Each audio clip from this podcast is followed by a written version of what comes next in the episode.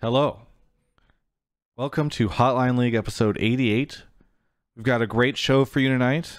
Mark and I are returned from Detroit. We've uh, revitalized and refreshed, and we're ready to talk to you about League of Legends competitive esports. I'm six thirty-eight in queue now. Of course, Mark is uh, really excited about a different game that we're not going to talk about. It's a fifteen-year-old game. It's not League of Legends. Uh, but... do you want to give a shout out to Alienware? Thank you for being our sponsor, and as well as Movement. Ooh, hang on, I can do this. As well as Movement, uh, who also sponsors the show. We'll talk more about them uh, as the night progresses. But first off, I want to check in with my constant co-host, Mark Zimmerman. How's it going, Mark? It's going great. Uh, I woke up with a sore back, and I couldn't remember why. And I remember I lifted a refrigerator yesterday night. So you lifted a fridge? Yeah, not by myself. But I still had to carry it down some hallways and stuff. Thanks. What did you... were you getting rid of the fridge or bringing a new fridge in? Getting rid of. Uh, completely moved out of our old place now. I just need to turn the keys back in. Gotcha. Gotcha. Well, congratulations on being in your new place. It looks quite nice. You're not in a bedroom anymore. This is a living room. Behind you. Correct? That's true. Okay, well, there you, you go. Got that right. Uh, so, obviously, this past weekend was finals. What did you think of Detroit? Are we being honest here? Yeah, be honest, because I've, I mean, I liked it a lot. I'm surprised you didn't like it.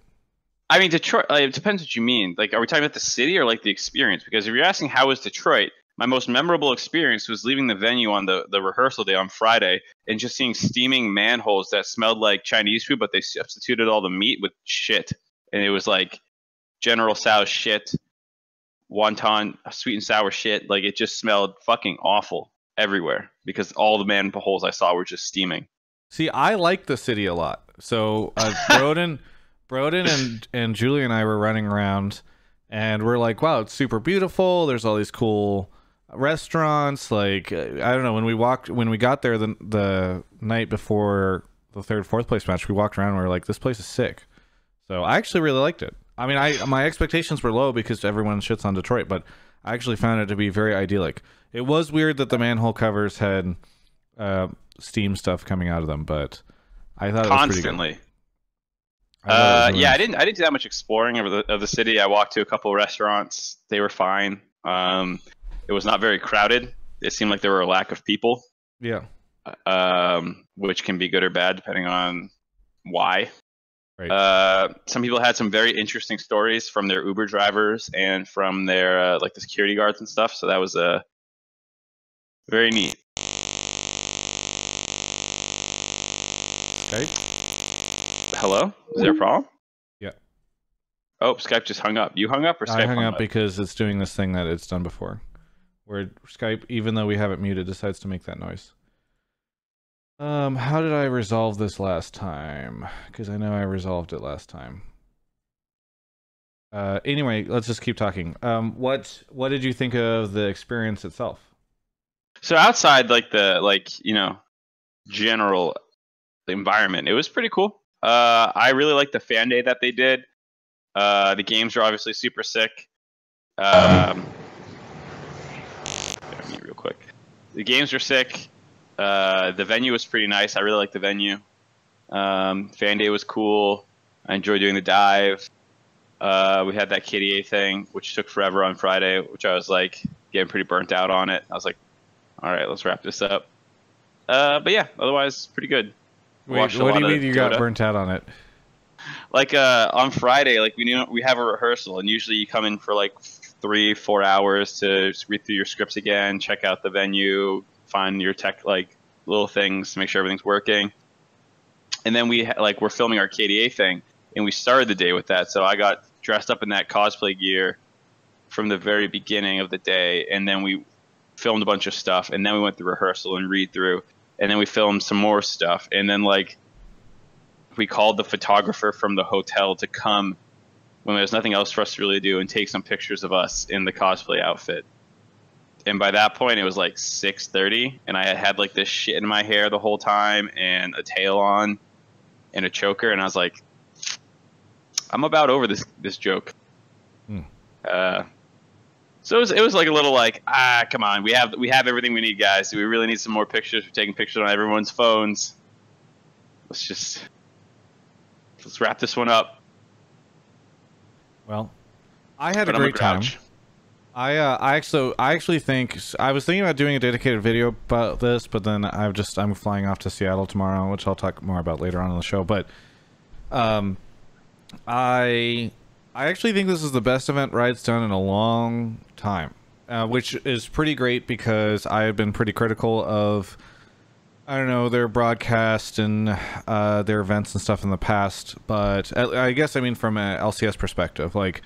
I think okay. Everybody know like we'll have. I'm sure somebody call. I'm sure we're gonna talk about it. Yeah. Opening ceremony and say they didn't like it, but fan experience was great. Like the fan day was awesome. I'm really glad that Riot put that on.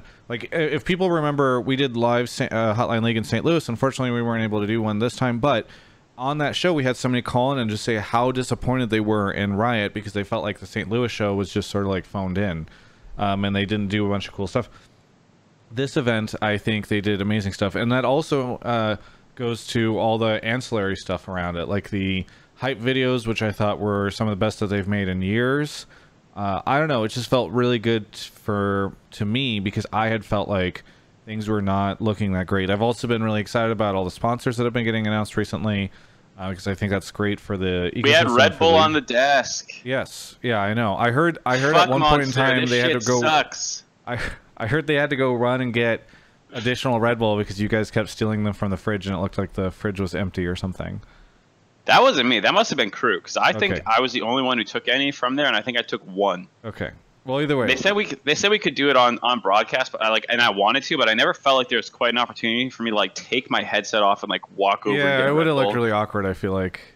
Yeah, I, th I think there's an opportunity like I don't know. It felt like there should have been, but I, I couldn't find it. Yeah, you would have had. I almost feel like you would have had to do it comically, like somebody starts ranting. Oh, for sure, it would have to be a joke, like "Give me a Red Bull." That play was, or that game was boring or something. But like it didn't, you know, I don't know. Yeah. Either way, I uh, I thought that everything about it was great. I don't even like the projection system was cool. Obviously, the opening ceremony was, meh, but I don't even blame them. Well. I, uh, it seems like we'll there were audio it. issues and stuff. We'll get into it whenever somebody calls in. But um, I don't, I don't hold the opening ceremony that much against them. Anyway, so uh, I don't know. I, I just a uh, uh, round of applause to Riot for an amazing show and really excited about it. Hope that that represents sort of more of what we see in the future. Uh, really, really excited for uh, summer finals, and I had a great time. Whoa! I thought it was super fun. What are you doing?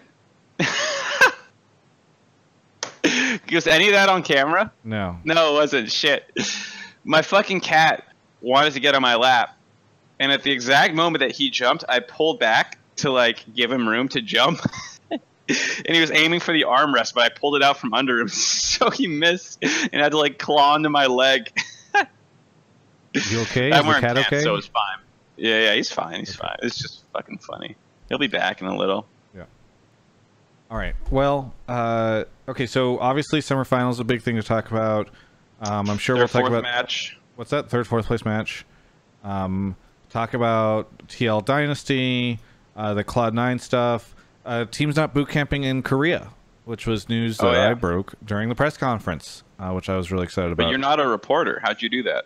I or asked a, a question. I said, "Hey, I hear that this is that you guys are not boot camping in Korea. You're going to boot camp in Europe," and they were like, "Yeah." Are you still media, or are you content creator now? I have a press badge. And I read that line. I'm a Good. shill, sellout, you know, it's just, go look on Reddit, they'll tell you what I am. Content creators can do more stuff, like go to parties that journalists aren't invited to, right? Um, I think if I was part of, yes, but then I also wouldn't get access to do the interviews that I want to do if I was a content creator. Oh, really? Yeah. yeah. Mm. Anyway. I mean, yeah, whatever. So there, so there was all that, uh, the world stuff. I think that there were some other things from this past week. I'm trying to remember. Obviously, we can talk about if people want to talk about all the sponsors that got announced. Uh, you also joined one hundred Thieves. I don't, I don't know if there's anything to discuss there. Uh, M V P Sven. M V P Sven was cool. You know, it was really close, actually. Discussion to have. Was it really close? I'm so happy that I didn't fuck that up. Yeah, it was uh, four points or something. Yeah. Um, I can think if there's anything else major. Maybe that's it. Maybe that's it. Oh, the H B O Ballers thing. That's the thing I was thinking about. Oh, right, right, right, yeah. right. We can talk about that. I don't yeah, know if I'm big. allowed to say some of the stuff that I know about it. Just say it anyways. What's the worst that happens? I get sued by H B O. No one's going to watch this show. No one watches it. Agreement. No one watches this show. You didn't disclose it. You leaked it. Accidentally. The court of law. I, I, I hear if it's an yeah, accident. At the court of law, they would just play this clip, and I'd be like, "Yeah, he said it's not a disclosure." Okay, whatever. If it's accidental, it's it's not illegal. Okay, uh, let's just talk about, or let's just take some calls, unless you have anything that I'm forgetting. No, I think I think you hit most of it. Okay. You want to explain how the show works? Yeah, if I can. So the way the show works, if you've never seen it before, it's a live call-in show in Twitch chat right now. I'm spamming the link to Discord. Uh, go ahead and join up there. Once you get there, you can go ahead and join the Pleb Calls voice channel. Make sure to mute once you get in there. Uh, you only need to mute your microphone uh, if everyone's being a good boy.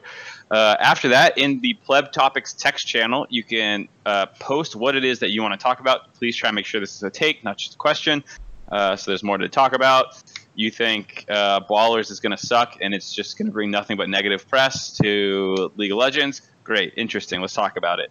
Uh, if we like your take, we'll pull you from the Pleb Calls voice channel into the waiting room where you'll hang out until it's your turn. We'll do a quick mic check and then we'll bring you onto the air to talk with us. And uh, if you are a sub, first off, thank you for being a sub. Love, I'd love to see some more subs right fucking now. Uh, but also, uh, make sure that you sync your Twitch account with your Discord account so that you can get access to the sub topics channel. You can put your topic in there. It moves a little slower. In fact, today it looks like we've only had four people post takes in there. So the chances of you getting on the show if you are a sub and we pull a couple people from there pretty high. I'm sure some more will be coming in there soon, but just goes to show you. Uh, other than that, uh, I... I think that's it. We can go ahead and hop in. Uh, as Mark is getting the show ready, I'm pulling some people. I am going to go ahead and pull up the sub stuff, talking about subs. I want to give a shout out to some people who have subbed on the show who show that they are real supporters, you know, not like, not like the posers. What was that? So somebody, oh, the E A guy from, what was it? Respawn said that people who don't spend, he called free-to-play players that are free-to-play in uh, Apex Legends freeloaders. Yeah. Show that you're not a freeloader, all right? Sub. Even if it's with a Twitch Prime. C. Crouton, X Axel ninety-five X, uh, a Honey Badger, right, right to seize one, a Laziness for fifteen months, a fucking stupid name for Prime, uh, what's the Prime sub? Mini Morian, I am Nucleus for eighteen months in a row. Uh, hi Travis, do you see my response to T L Core J J's tweet about watching Doublelift videos? Yes, I did see that. Will D one Thrill and Kim Jong Fun. Thank you, everyone, for the subs. There are some more, but we'll be getting into that in just a little bit. Uh, where are... Where's Mark? Is he back yet? He is... Nope. He's got... He's not left yet. Mark. Oh. Why does Discord show... Oh.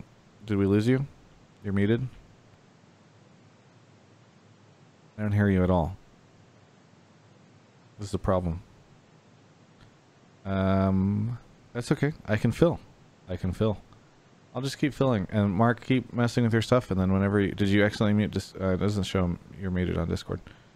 Uh, so I'm not sure. Yeah, just no audio from you. Okay. Uh, the Rye Guy, ninety-five for three hundred bits. N A Alistar for thirteen months. Numb Effect with Prime. Full Reset King with Prime. Tom Shoe, nine months. And then Diane... Lorea gifted five. That was very generous of her. Thank you, Diane. G G Esports Rengar, the Rye Guy ninety-five subbed, and my P S for twenty-two months in a row. Gafford Gang, you good? I don't know. I think they're good. I think they are good. Um, yeah. So Mark is uh, getting his stuff sorted out. Uh, he's trying to express his dismay at the situation.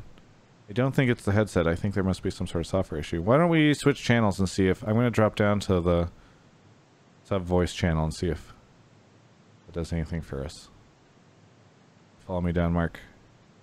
Can't hear me. Mark, can you talk? Okay, nope, still not. Okay, going back to on-air. You know, it wouldn't be a Hotline League if we didn't have audio issues, technical issues. Mark says hello in chat. Uh, he says, pull the next guy. It's a headset issue. Okay, well, we can't hear you, Mark, um, until then. So, not sure what to do until then.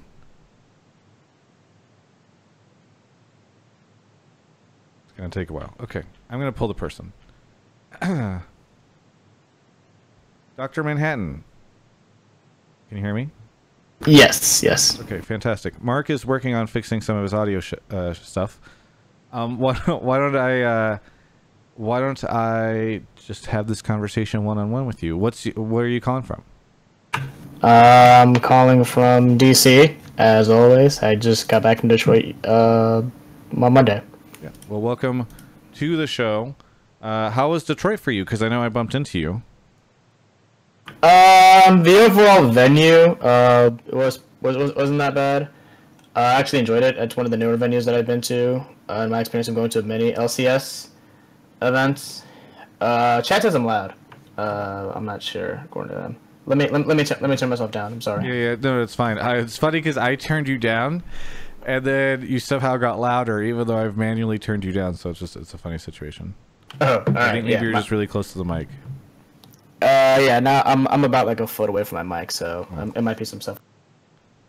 Welcome back, Mark. Don't hear you. Um, so, uh, Doctor Manhattan, uh, what is your take? What do you want to talk about on the show tonight? My take is I'm going to be the guy, as you guys said, there's going to be a take on this tonight, and that is I don't think that live performances have much of a place in esports, at, and based on previous esports events that we've had in the past. Okay. Do you want to elaborate at all?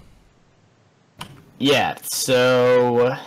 I've noticed that this isn't just exclusive to League of Legends, but in general, this has happened in the past. I think there was like an event with like, I think there was a, T a Dota event with dead mouse where like no one was feeling it for the most part. I mean, the most um, the most obvious one to me is the Overwatch League one where they had, uh, what's that guy's name? I was in the audience, and I can confirm that no one really, really actually was vibing for that one. Hello, oh, Mark. Welcome back. Thanks. You missed it, Doctor Manhattan. No, everything's quiet now. Yeah, Doctor Manhattan wants to talk about how uh, the opening uh, opening ceremony or like esports games, esports matches should not have live performances.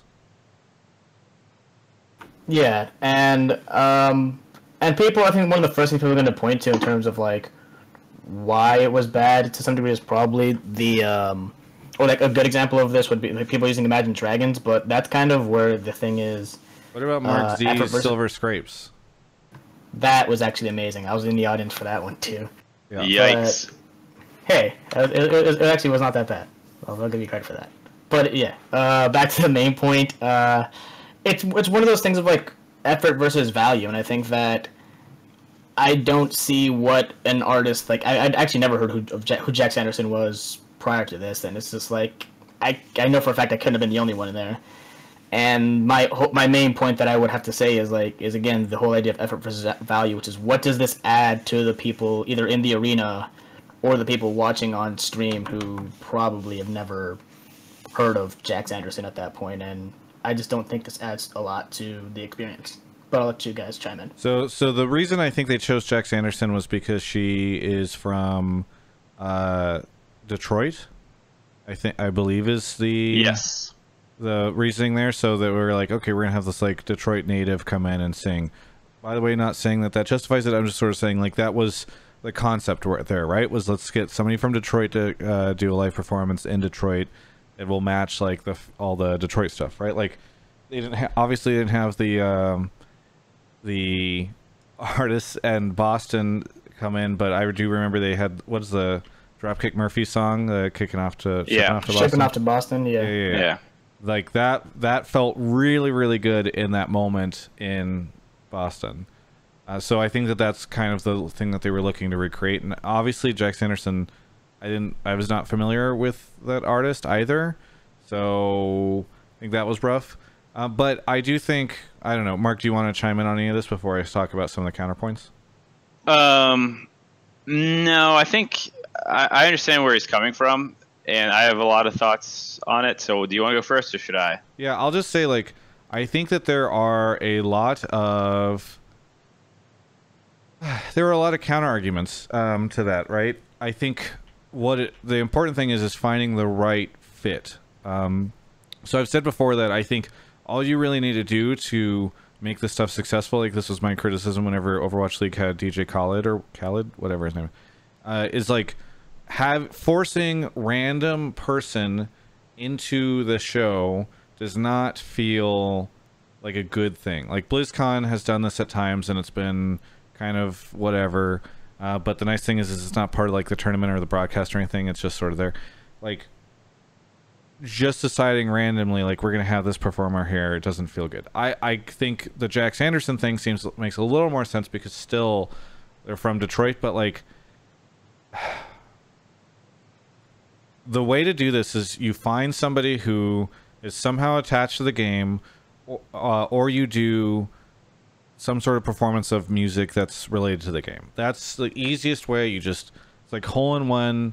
You can do that. Like, if Overwatch League had just had an orchestra play Overwatch League music, it would have been sick.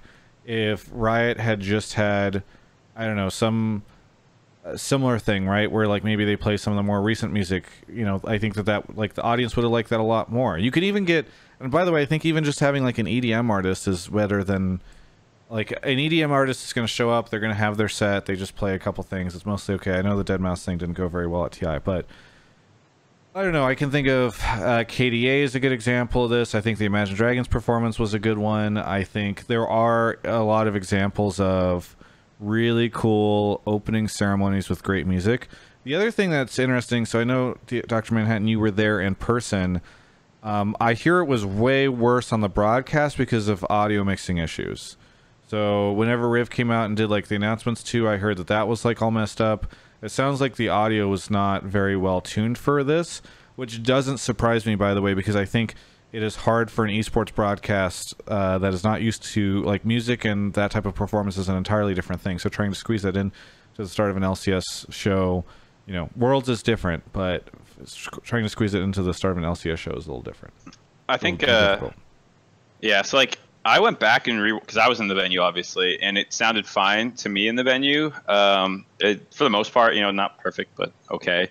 Uh, I went back and I re-listened to it on the broadcast. Once again, like, it sounded okay. I like, I didn't think it sounded fucking awful uh, from like a mix perspective.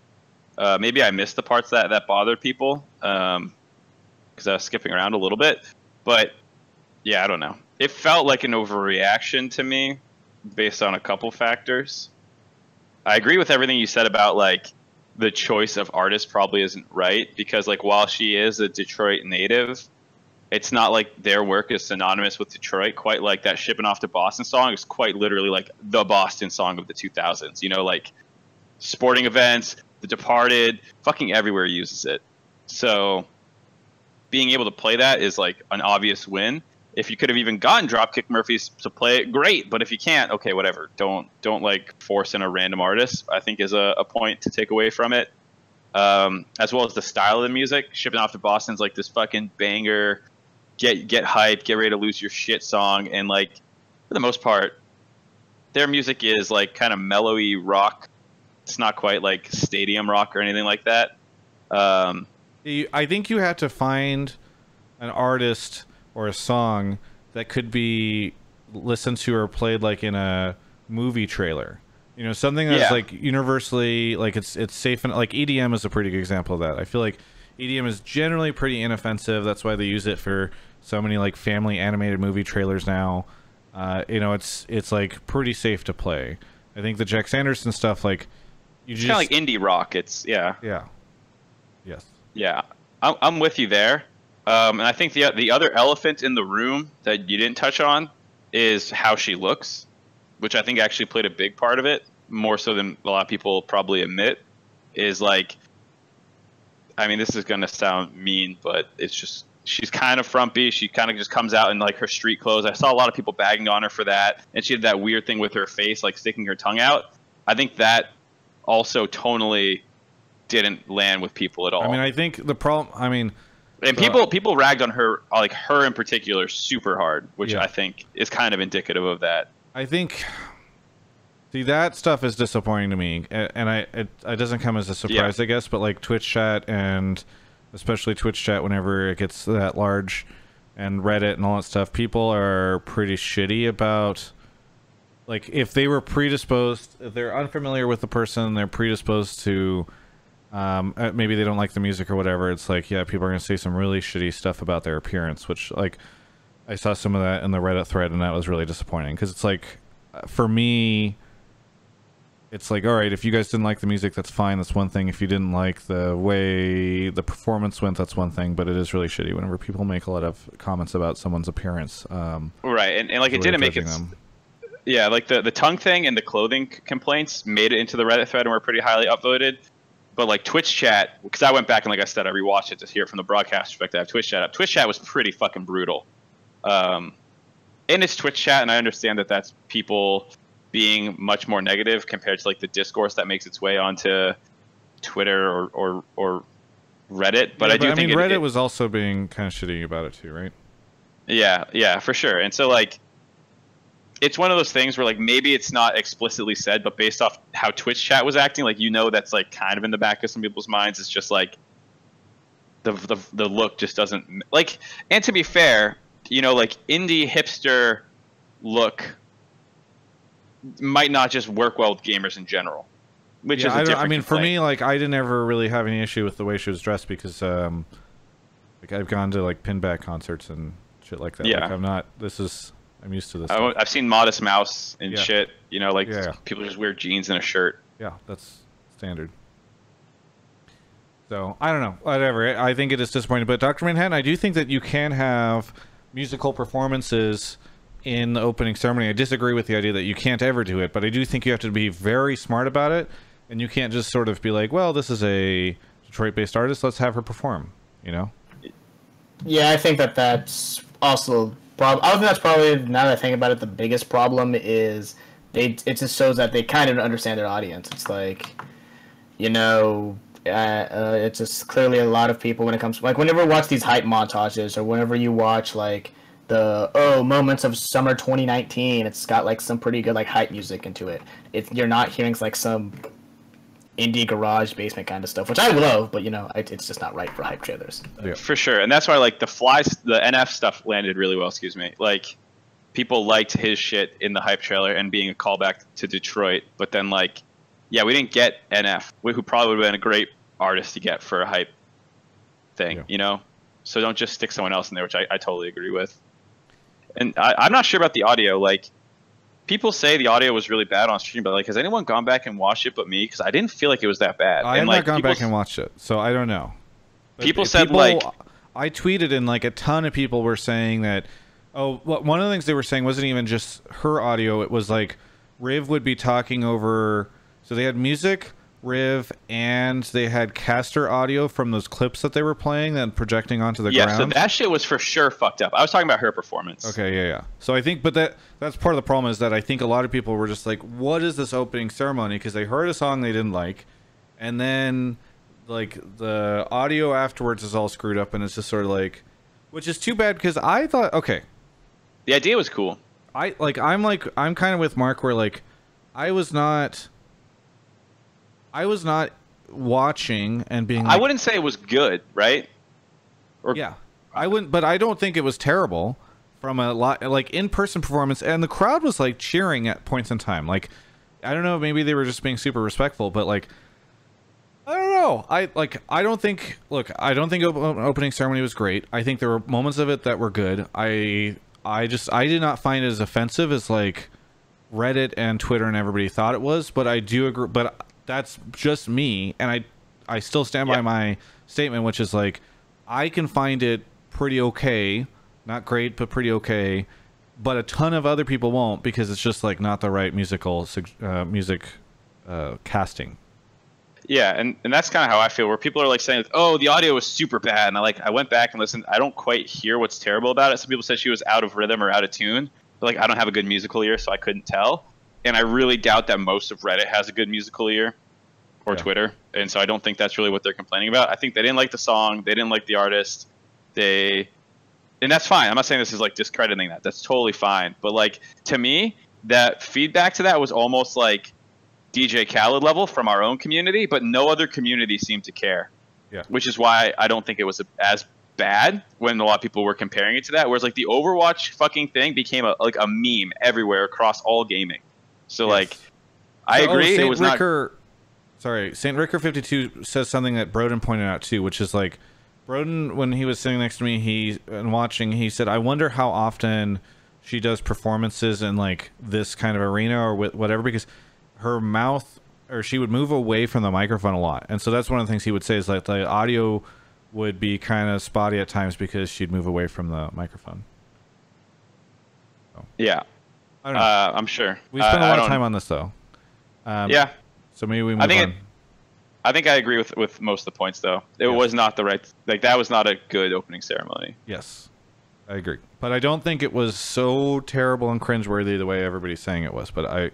That's why I don't fault Riot too much for it. It's like, okay, it was an experiment. Let's find a local performer. Let's bring them in. Let's try to make this feel really Detroit. That's what they did. Didn't work. Lesson learned. But I just think they shouldn't do something like that again.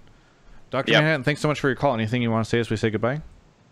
I will say, the at the very least, she what she did that Khaled...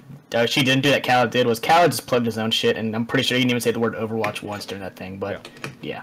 Anyways, see, like, no, he said he was so excited to be here. It was cringe one hundred percent Y B P C with your take because I watched the D J Khaled performance and I know how fucking bad this shit could be. That was terrible. D J Khaled had a, sh a the fucking funniest cut of all time where he's like, "Yo, Overwatch League, let's move," and then he does like this fucking weird shuffle, which is ten times worse of a move than sticking your tongue out. And then they cut to this kid, the kid, it, the fucking kid, just staring like. That was so good. I will never that get was over like, that was the best. That was that was like office level. That was yeah, like yeah. office directing yeah. on accident. It was that fucking hilarious. And like, uh, yeah, she wasn't good, but like, go watch that clip and tell me the performance was anything that bad. Yeah. Yeah. Yeah. All right, Doctor Van, thanks for the call. I appreciate you guys. Have a good one. All right, moving on to the next caller. We got. Uh, Hype Love Shack for thirteen months. Gorgon, uh, who subbed with Prime. Kyle zero eight zero eight for nineteen months. I missed you, Kyle. Uh, Doctor Manhattan eighteen for twenty-two months. Uh, Dak Jamkin for nine. Circulid Hell. Circul Circulid Hell? And then Putsy Poo for six. Looks like we are almost getting our next caller in. Alex the Cool Guy and Raikai for three months. Our next caller is here. Rosenkin. Is that how you pronounce it? Yeah, that's... That's actually right. Rosenkin, where are you calling from? I'm calling from Long Island, New York. Long Island, New York. What do you want to talk about on the show tonight? So what I want to talk about is that after, you know, this five-game set in the finals that people, like, were really hype about, um, most people after watching that, including, like, analysts and, like, coaches and people on Twitter and Reddit, are, like, really down on T L this year and, like, N A in general. Um, so I'm, I'm a really big esports fan, so I watch like almost every podcast that most people do, and watching, uh, Euphoria, like they just, they mentioned T L like... Sorry, you're not allowed to use the official titles of any of our competing podcasts. You can just say that L E C won. That L E C one. One dove deep and one in their excitement. I don't know. Yeah. The one, the one with excitement, uh, they, um, they mentioned T L and then they immediately disregarded them saying like, yeah, N A team, like, we don't even care about the N A teams. Like, it's a, it's a three-region race. N A is just as bad as L M S. And that, like, they, bothered me a lot. For listening. Context, was it, like, in a joking manner where, like, you know, uh, we were very dismissive of Europe a lot of times, but as a joke? Or were they actually being, like... I think the the comparison to L M S was joking, but the fact that they were regarding, like, N A as a contender was fairly serious from... the facial expressions and the tone of voice. Okay. As I was watching. like they just didn't care. Yeah, I want like, to give them about. the benefit of the doubt, because I've had people, players on certain teams who have misunderstood some of the jokes that we've made about them on the show, um, and and maybe don't have the full context. And so it's hard, given that you just said uh, we only have the little, little bit that you said, to try to understand if that was no totally. Yeah. Um, but so you're but you're saying you're ta you think right now that Europe and the European analysts or whatever on that European show uh, that they are sort of just down on North America. They don't think we're a real contender. Yeah, and like even like Doublelift doesn't even want to say that he's like. Um, you know, ex not excited, but like he doesn't want to like put himself out there and say like that they're going to do really well, because um, he doesn't want like the like the uh, backlash. Are you talking of, about like, the line no, from the interview that? I yeah, I don't know yeah. if he was memeing, but he was memeing for sure. He was memeing. He actually thinks he's going to yeah, do well. For context, uh, at the end of the interview I did with him, which is on YouTube right now, everyone go watch it. Um, Doublelift was saying that he's like, every year I say this is going to be the year. I'm gonna. I don't want to jinx myself. I'm not gonna say it. We're gonna do terrible. I'm gonna be awful. Blah blah blah. So I mean, he was. I, I got that. That was memeing, but I think uh, I didn't. You know, I didn't see it from that interview. I saw it from the Superior interview with Ovly after the matches concluded oh, on yeah, stage. No. That, that was. Too. That was. Yeah, it was much better there. Yeah, he, he didn't want to say like that they were gonna do great. But personally, I think T L is gonna make like at least top four. I think they're a top four team in the world. Okay, like, why do you think this? So, watching the finals and, like, watching T L from, say, M S I, I understand it's a long time ago, but, like, just watching the finals, it seemed that, to me at least, that Cloud nine only took one game, like, realistically, which is game two. Like, they really played super well in game two. And I know most people are going to say that game three, like, wasn't close, but watching game three, like, T L just made... like two or one really bad decision that like really snowballed the rest of the game, which was they tried to contest a Mountain Drake when they had only two ultimates up. And then the next fight that happened that T uh, Cloud nine forced again afterwards, they also didn't have three ultis up, but they were up like two K gold before okay, that. Okay. And but I got bad news for you, my dude. Like they made those mistakes, even if they were rare, and then they lost. And there's going to be teams that are way stronger than Cloud nine, and there's no evidence that they like won't make those mistakes again, and they will. So like discounting that loss, I think is, uh, I'm not sure if that's a, a fair way to go about it. Right. Right. Especially considering versus Clutch, they also went to five games, and I think Clutch is good. Don't get me wrong, but we're talking about like G two, S K T. But you know, do you think that T L played at like the best level they could have played in those two sets? I don't think so at all. How do we know that they're going to play at the best level they could play in those two sets, or you know, in, in whatever sets they end up at Worlds? Well, like, that's like you consistency. Know, you... Consistency is a huge part of it, right? Like a team who can consistently sweep uh, best of fives, you know, that that's like a, a scary team. A team who, you know, it's like oh, they can play at their best, and they they have these games that are super dominant, but other games where they just like int. You know, and then they lose. Like that's not that to me does not stand out as like okay, this is like a top tier team, Worlds team. I mean, I agree with the sentiment that like we saw them beat I G, right? So like they have that ceiling to make semis. I don't think saying T L is going to make semis is like the craziest take of all time, despite how much we're just kind of discrediting it right now. You know, like they could very easily draw a second Chinese seed if they get out of groups in a in a good spot or, or something, and, and win a series and make semis. I actually don't think that that's crazy. Um, but if the point is like who can potentially win Worlds, I do think it's. I kind of agree that I don't know how much I really think T L is a contender to win Worlds. Like, and I'm not saying that. I'm just saying okay. like I think that they're yeah, he's top, top four. four. They're top four. Realistically, they're a top four team in the world, and they could make the semifinals. And like, if you get out of your group as first seed, and I understand like groups haven't been drawn yet, we don't have no idea who's there, but I just think that the only teams like that are good enough, like to consistently beat T L, and say like a best of five would be G two, possibly Fnatic, the two Korean teams, G, um, S K T, Griffin, and then the two seed and the second and first seed from uh, China. So and only that, the like, top two teams from each of the major regions can beat our top one team.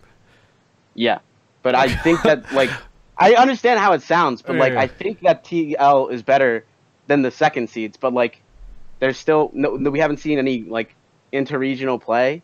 Sure. So, like, I still think that T L is, like, if you're going to go the four major regions and you say the first, I think all first seeds are the top team, or like, are, like, the top four in the world. Okay, so I'm not trying, yeah, I'm, I'm not trying to be a dick. I just thought it was funny. Uh, the, no, I, I said it in a really shitty way, to be honest. No, no, no, no, it's all good. I think what we need to do right now is split up these two concepts, because one concept is T L is the top four team in the world, and another concept is T L can get top four at Worlds. And right. I don't think Worlds is not designed to show you who, like, the first, second, third, and fourth best teams are in the world. They're, it's designed to show you who the best team is in the world. So, you know, you can have, like, the eighth best team potentially get to the top four just because they, like Mark said, get through uh, an easier group and maybe win one game in quarter or win one match in quarterfinals against an easier team. Like H two K got that against um, uh, why am I A N X. A N X, thank you. A N X. Or even even last year, uh, K T versus I G, right? Like K T was. I mean, I I have the opinion K T was the second strongest team in the tournament, but yeah, you know, so bad draw, I guess. That's that's so, the, the whole thing. So I yes, I actually do agree with the idea that there's a chance that T L gets top four. I could see that happening. Uh, I don't agree with the idea that they are necessarily a top four team in the world right now. Okay, I can understand that.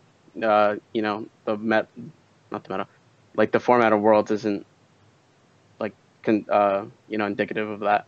Yeah, it's it's not double elimination. It's not yeah. you know. Uh, the like, optimal seeding. It's it's about crowning the best team that in that tournament that year. It's it's not necessarily trying to stack rank everyone. So Team Liquid has a shot. At, I'm I'm with, I'm with Travis basically one hundred percent on this one. Top eight, top six, whatever. That's kind of splitting hairs at that point for what we're saying. T L is in terms of skill. Can they get top four for sure? But they have to actually play well in group stage to actually try, probably get out number one so they can avoid the number one seed from other groups. Uh, if they're playing another number one team from a group, it's really scary. So. I don't know.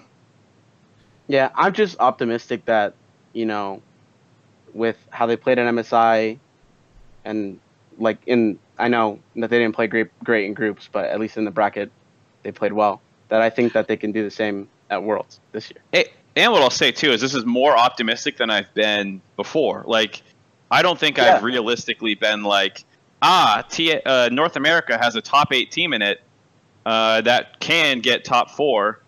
I don't think I've, I've honestly thought that since, like, maybe twenty fourteen or thirteen. Really? You didn't think that? I feel like there was so much hype around T S M in twenty sixteen. Oh, maybe twenty sixteen, yeah. Oh, yeah, yeah maybe that, twenty sixteen. That's a given. Um, yeah. Got a little unlucky in the group. But, but I mean, but last year, people, same thing. They didn't think Cloud nine would make top four, but it happened. Right, exactly. And, and whereas this time I'm actually like, all right, well, they got, they, you know, we had someone in top four last year. We made M S I finals. It's not that ridiculous. I'm, I'll, I'll bite.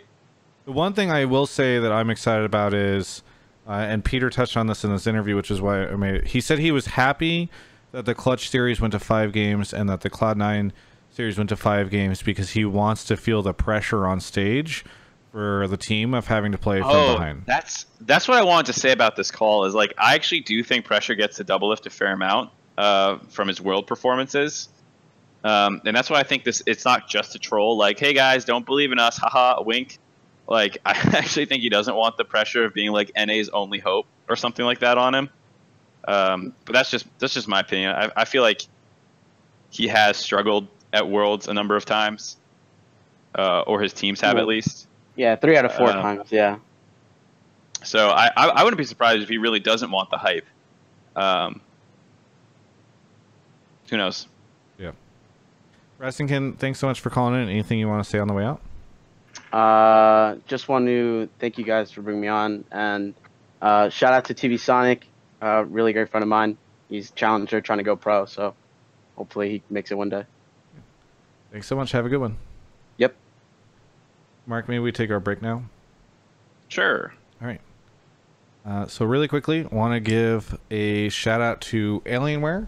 for our sponsors. So I am actually flying to Seattle next uh, tomorrow, actually. Tried to get Mark in on this, but we weren't able to make it work. Um, but I will be at PAX for the next uh, four days, Friday, Saturday, Sunday, Monday. If you are in PAX, please come say hi. I will be at the Alienware booth, um, and I will be joined by Saint Vicious. And the... Actually, I have some assets. Let me see if I can find them. And the two of us will be uh, doing... hosting, like, a whole teamfight tactics thing. So, um, let me go ahead and pull up one of the things. I think you can win R P. Yeah, you actually can. So, uh, there's going to be all these little matches that you can participate in. I think uh, m uh, myself and Saint will be... Uh, maybe playing in some of them, and some of them will be competing. I don't know. Well, I think whenever Saint and I will do whatever we feel like, and uh, and it'll be pretty fun. So I'm looking forward to uh, to doing this. Yeah, here's the banner, which I'll just cover Mark's face with. Um, so top three attendants per per match win Riot points at the PAX West T F T Throwdown uh, Friday, Saturday, Sunday. Oh, I think that it's also Monday. I'm not sure, uh, but from two to six P M So feel free to come by. Between two to six P M we will be there. Say hi to us. It's going to be fun, um, and that will be cool. The other thing that they are doing is something called Intel Gamer Days. So I don't know uh, if you guys are aware of this, but Intel runs a thing, I believe, every year called Intel Gamer Days. It's just, um, I believe it's a couple weeks generally in September, um, where they do all sorts of cool promotions with their partners, and of course Alienware is going to be doing that as well. And in fact, right now, I'll go ahead and put the link into uh, Twitch chat. And um, if you're watching the V O D, just go over to the Alienware uh, Twitter account. But they are running a, a giveaway right now. You can win a laptop and a, and a trip out to L A to meet Team Liquid and go to the Video Game Awards. Um, I'll go ahead and put that into the Twitch chat now. But they've been tweeting about it, so if you just go look on their Twitter, I'm sure you'll find it if you're not Uh, watching live. And so that's a pretty cool thing that they're doing. They've got some other promotions coming along uh, soon too, but you can win a laptop. That's pretty great. And you can win a trip to meet Doublelift. He's um, a bit of a dick, but you know, like, you'll have a good time. And uh, it's just kind of a cool thing that they're doing. So a couple things there. Yep. Uh, oh, and also still working on the China content uh, that Roden and I are going to start releasing soon, um, that they helped sponsor along with Intel. So there you go. So there are your three things. So uh, keep an eye out for the China content. See me at PAX at the T F T booth. It's going to be fun. Saint and I will be there hanging out. And uh, also be sure to check out their giveaway and some of their other promotions for Intel Gamer Days. Thanks, everyone. Oh, Kelby's in the chat. He says clipped. Fantastic. Hey, Kelby, come come, uh, come, come on the show. Yeah, Kelby, do you want to be on the show? You can if you want. Some people have been requesting it. I'm, I'm against it, but, you know, I... I, I miss Kelby.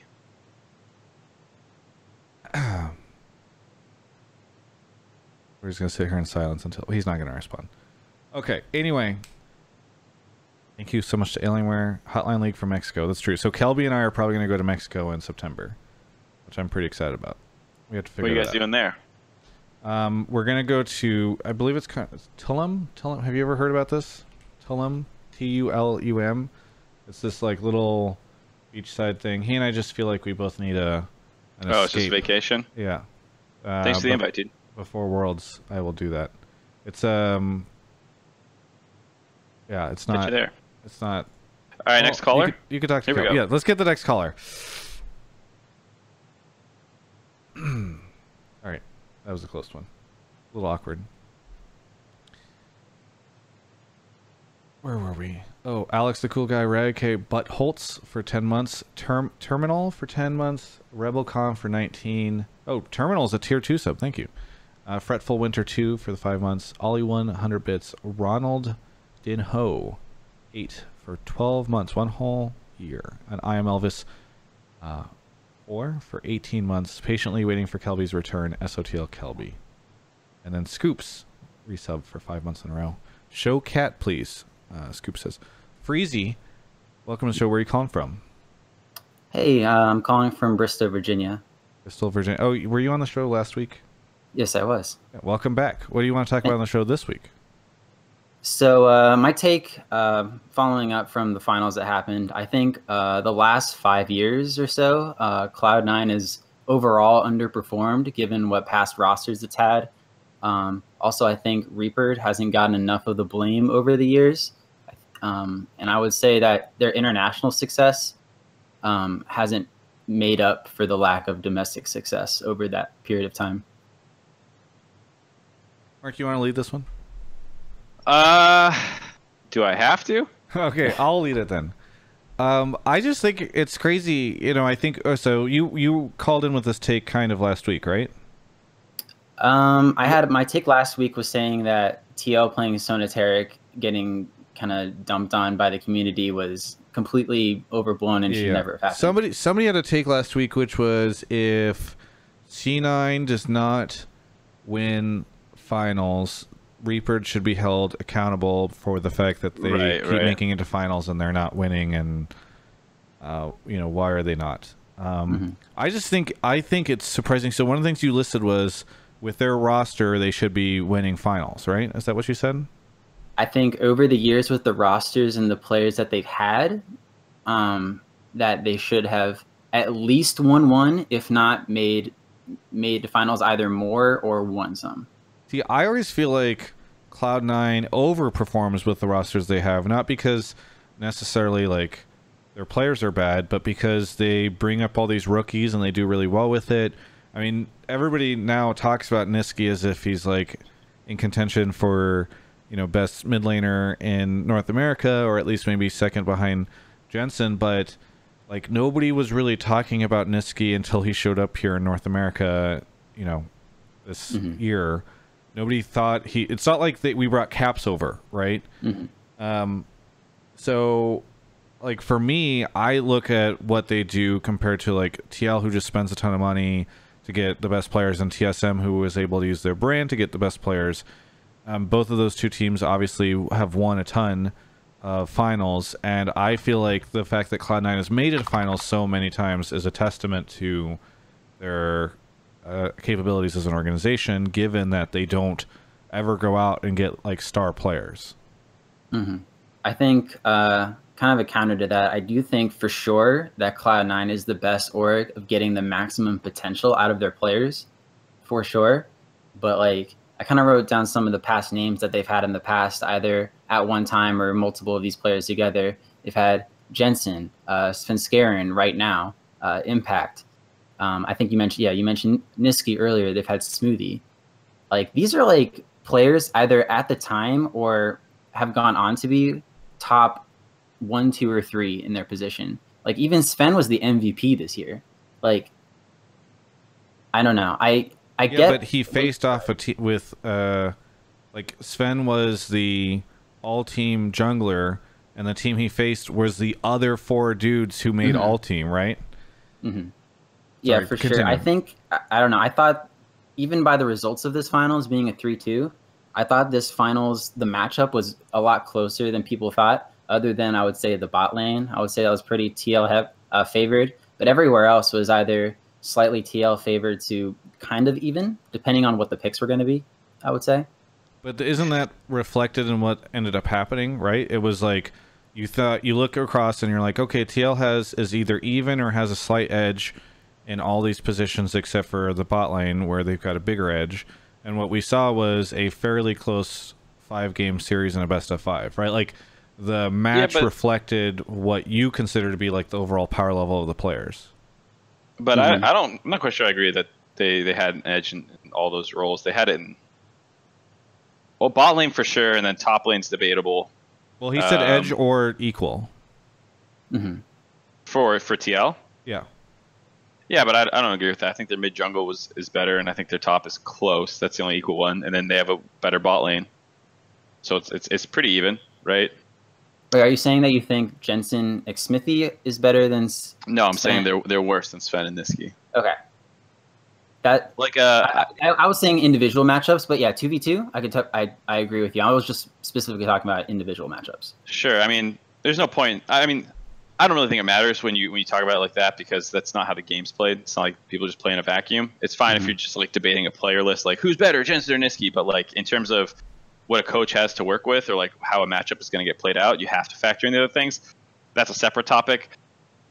On the the like Reaper deserves more criticism, I can sort of see an angle, um, but I think it's a little weird, and, and here's why. Like there's different parts of coaching. It's not just like what happens on the field or mm-hmm. fields of justice. I'm not sure whatever the fuck it's called these days. Like he helping level players up, like like Travis is saying, with Nisqy and finding talent from the academy squad and bringing them forward, right? Like there's all these things that go into coaching and having a, a whole system that works and being able to get the most out of your players over the course of a season, and then managing hype or nerves or something at Worlds, and that's why they, they perform well, you know, and, and having a strong identity. Like I never feel like I'm confused of what C nine is trying to do with their roster the way I feel about T S M sometimes. I'm like, how are you trying to win the fucking game? Like I never have that question with C nine's roster. Um, and I think those are all huge credits to Reapered. Yeah. I, now, I, I, go ahead, go ahead. I was going to say, what doesn't fall into that category is drafting. A day of drafting, right? And like strategy for, for beating that specific team in a best of five. Um, and I think maybe that's where you can start throwing some criticism at them more so than these other things about like actually building the team up. Um, but I also say that he does have weirder drafts than a lot of people, which is more likely to be kind of boom or bust. And so when he loses these series, you really think about the times that he kind of fucked up the draft. Like game one draft of that series was was fucking terrible, right? Like I don't know how you come in and your first prep, this is the most prep you've put into any of your drafts, right? And T L gets best in slot champions for every single role. I think it was maybe four out of five. There's maybe one that wasn't like straight I, up the best. I think, it, I think it was all five. Yeah, it, it's insane, right? You look at that and you're like, well, clearly they had some weird counter picks and they tried to make it work or something, but it was like, what the fuck was that that you just gave T L? Like, not only best champions in the meta, but also some of their best champions all around. Not nutty. But then he also has some really clever drafts that, that help get them wins as well. And that's the same thing that happened in that W E series. Uh, I think it was the game five draft. He fucked it up pretty bad. Um, but he also had some really hard wins in the draft as well. But no one ever talks about those. They just talk about his failures. And I think it has to do with his overall drafting style, where he tries to do cle- more clever things than just other people might try and do, um, and so it does stick out in your mind when it, when it comes up short. Um, you know, so I think that might be part of what it is, because that W E series, I remember him popping off on, on his stream or maybe on Twitter or something about how like coaches get way too much blame for their drafts and stuff like that, because, you know, the players are a part of them too. Um, and so like this is another series where I feel like you look at that game one draft and you want to flame the fuck out of it, which is probably fair, but he also had some other good drafts as well, which I think were like the game, the game three draft, the game four draft. Actually, they should have won. It was actually a really clever draft, all things considered, but Nisqy mm-hmm. kind of fucked it all up by playing too selflessly for a tank Poppy when you're supposed to be the other damage threat as the Kiana. Um, and he built like Hex Drinker Moby Boots, which like eliminates your kill threat on a lot of champions. And like, that's not really Reaper's fault right there. That was more mm-hmm. Nisqy making an in-game decision to go roam his face off to, to get a Poppy versus Aatrox, like, super fed, right? Mm-hmm, um, yeah. So, like, these are some things where, like, I struggle with with how much blame to put on Reaper in these, because I agree some he has these drafts that really stick out in your mind as, like, well, he threw that game from Champ Select, but he also does some really good ones, too. So, I guess that's where I... I that's It's kind of a non-answer, unfortunately. Like, I can't... No, yeah, I got you. I, I don't know. You know, I'd, I'd have to really, like, I feel like I'd have to learn what's going on in the, the team environment backstage to be like, was this Reaper being like, this is the draft, guys, game one prep, here we go? Or, like, did a, pan- a, a player panic and be like, give me this counter pick or something? Or, like, I don't I don't know what happened. See, I mm-hmm. think about it, too, from just, like, a roster budget standpoint, right? If next year you gave Reaper a two hundred to two hundred fifty percent or two hundred to two hundred fifty percent of the budget he has right now for that main roster, what could he pull off? Um, because that's that's the interesting thing, and I know I hope that someday the salaries for all the players get released, or at least maybe even like total spend for the the rosters. Because, and again, I say this not to discredit T L.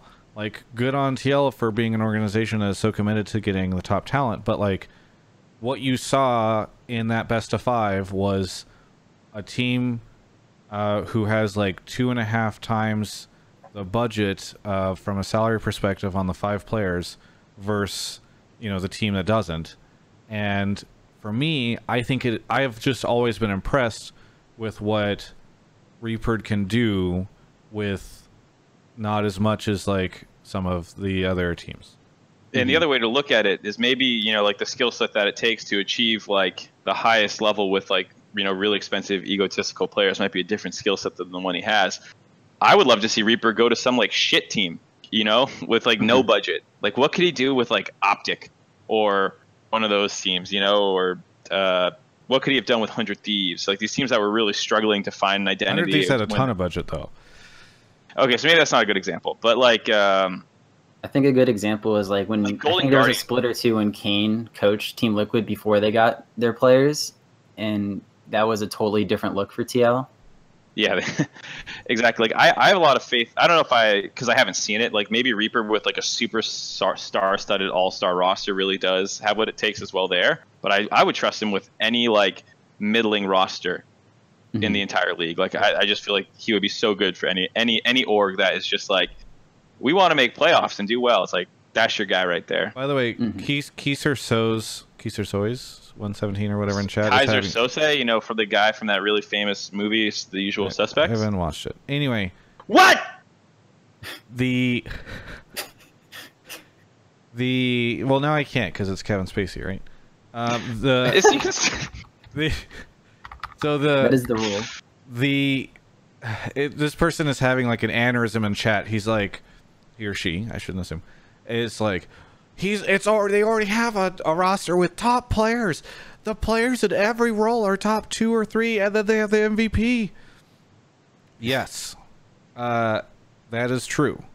But how many of these players were that before they joined Cloud nine? Like, that is kind of my point, which is they are not bringing in, like, they did not pick up Doublelift whenever T S M dropped Doublelift, right? Like, they, they didn't. Well, they lost Jensen, um, and they had to go find talent, and they didn't pull like a let's let's get Bjergsen or let's get Caps or let's get Perks or something like that. Instead, they bring in Nisqy, and Svenskeren had been kicked from T S M and kind of disgraced. Like people thought he was, I believe, if I recall correctly, the weakest link on that team, and now he's the M V P. At Worlds. Right, and so that is why I like that is my point. Right? People, I'm not saying they don't have top players. I'm saying they make top players, which I think no other org can really say that, you know, like T S M tries to do that every fucking year with a different jungler and they fail.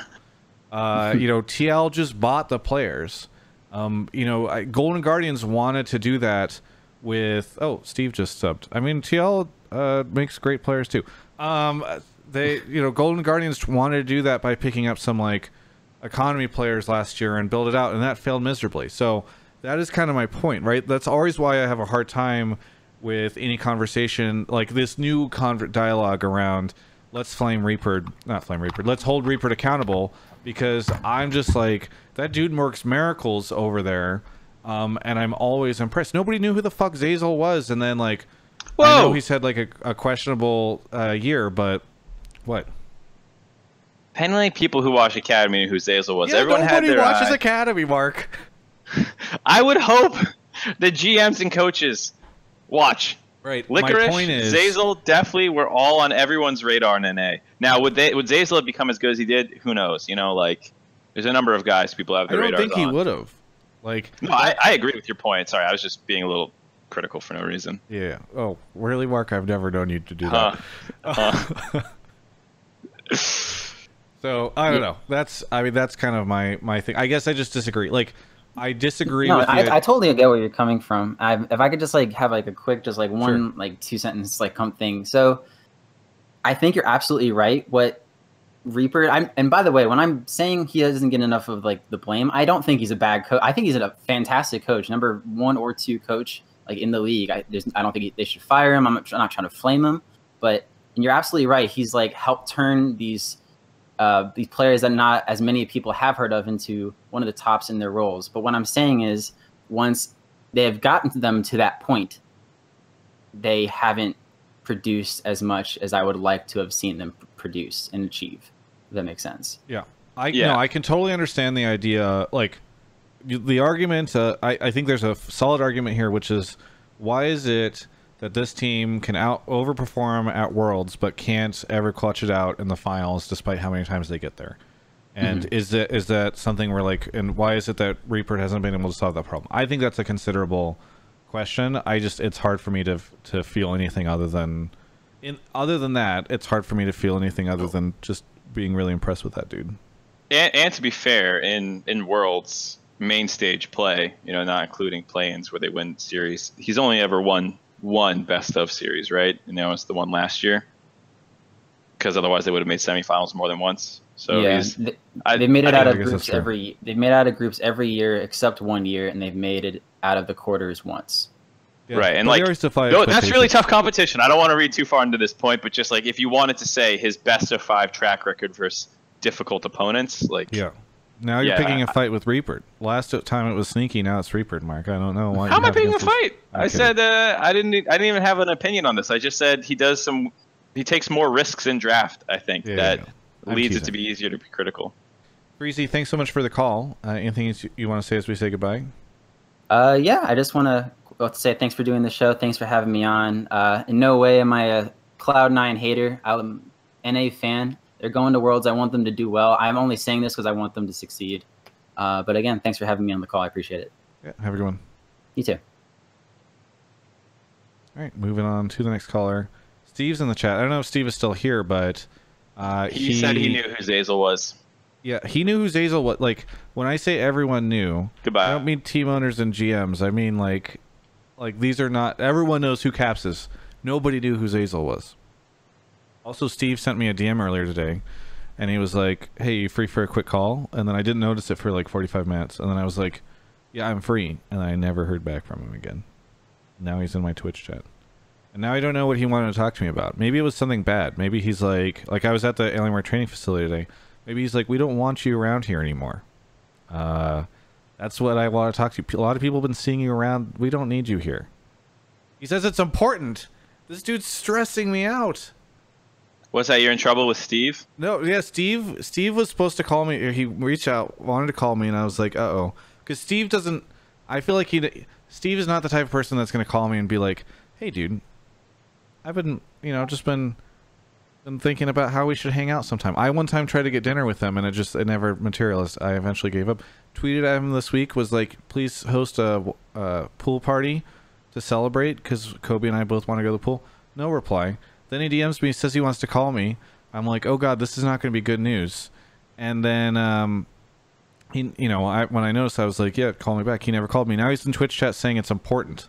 So this is going to stress me out. Just take the call right now. Just don't mute. Put him on speaker. Actually, having Steve on for my call would be like great insight.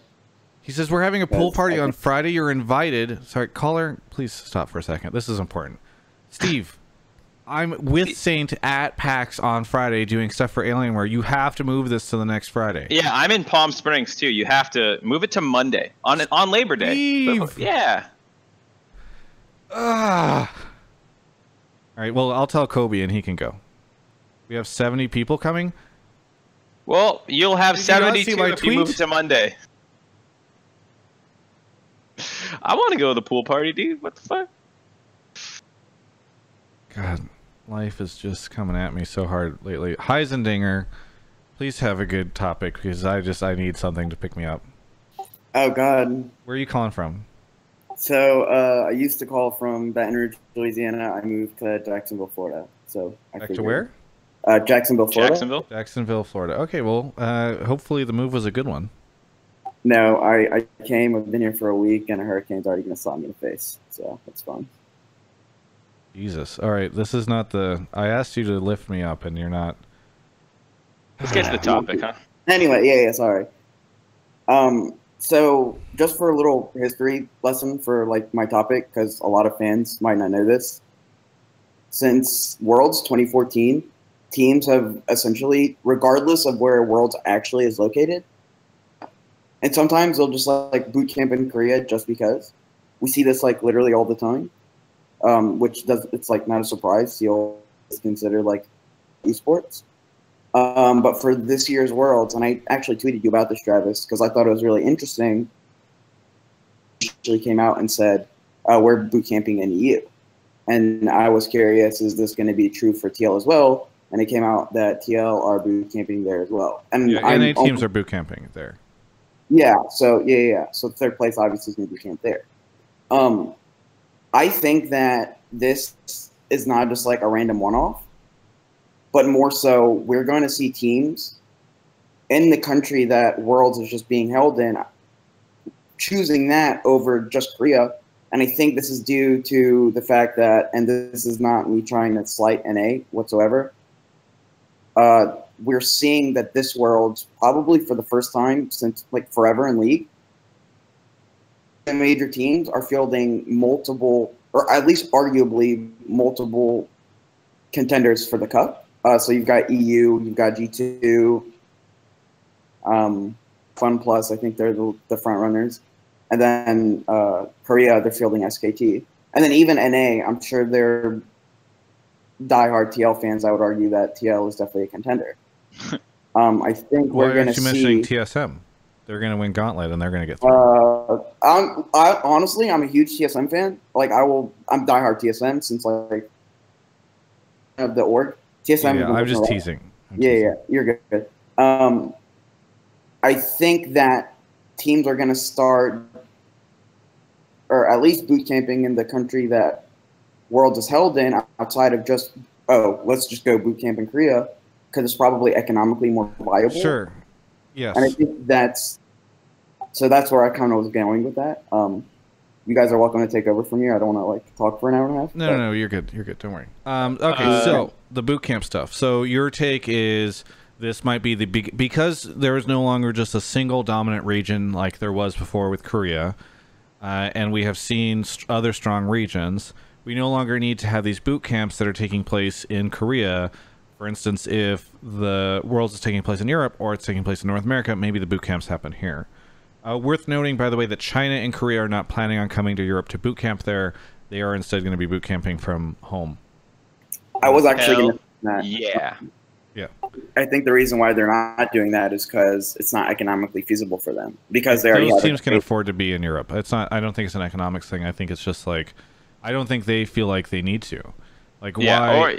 they can get good practice with each other without having to travel to another place. Mark, you were, you have a different take?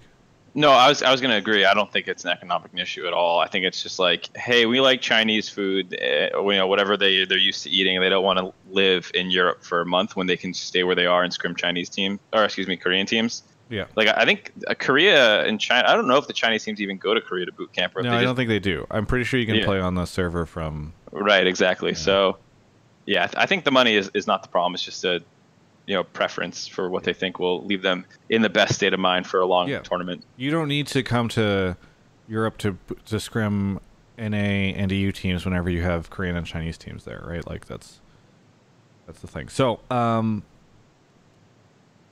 I'm really excited about this. I think it's super cool. So uh, in my interview with Doublelift, but he said this a lot to me before too. Like he hates doing. Uh, Korean boot camps, and I've heard this from other players too, that Korean boot camps are not great and they're exi- exhausting and tiresome. I bet you T L will be boot camping out of uh, the like T L has like a dedicated Netherlands office that I'm sure they'll be boot camping out of in Amsterdam. I think it's in Amsterdam. So that's cool. I don't know where Cloud nine and our third place team will be set up, but I think that's really awesome, and I'm really excited for what it means for the Worlds meta, because you're going to have yeah. these teams coming in looking entirely different. I mean, I guess play-ins will potentially give us a little bit of a glimpse at what uh, is good or not, but uh, probably not. I don't know. Mark, what's your take on that? I would expect that if you're boot camping versus Europe your whole time, and then, you know, everyone comes over for that portion, play-ins and stuff, I doubt you're going to start scrimming those teams, right? You wouldn't want to give away your prep to your opponents. Uh, I mean, it probably so I depends think, on group, what groups look like, right? Like, because you could. Well, so you're not going to scrim. Like, if, if I'm an N A team and I have a European team in my group, I'm not going to scrim that European team. But I've already been scrimming the other European teams that whole time, so I don't risk giving up any extra strategy necessarily. Versus, I haven't scrimmed Korean and Chinese teams. They don't know what we're doing. Everyone kind of talks, right? As much as people. I don't know why people make a big deal out of it. Like, oh, they leaked our scrims. Everyone leaks scrims. Get over it. Even when it's not like a, hey, here's a spreadsheet of their pick pick ban. You might be like, oh, we scrimmed I G. How'd that go? They're rumble shit on us. You know, they might say stuff like that. So I think teams will stay separate even after teams come over, because what was the point of being separate then anyways? Um, But I'm excited for two reasons. Like you said, the split metas that we get to see, as well as, like, I think this is a much better chance of actually beating them where we are now in, in the current, like, landscape of, of League of Legends. I can see the perspective that we had in twenty thirteen and twenty fourteen, where it felt like we were just ass loads worse than them. Yeah. Um, yeah, you had Monte that... Cristo getting C L G to fly to Korea to boot camp for one week before playoffs in North America, and then losing right? to like... Curse fucking Gaming. Lose to Curse. Um, but yeah, like that that stuff was whatever. That that that's maybe a little excessive, but like the idea that you have so much ground to make up that like you're not trying to scrim there to beat the Korean team. You're trying to scrim there to beat the L M S team and the Chinese team and the European team to get as best practice as you can because you just want to get out of groups. And I think in that world, going to the, where the highest competition is so you can learn the most makes sense because you're not trying to hold your hand back to beat Korea in a best of five. You're trying to get the fuck out of groups, right?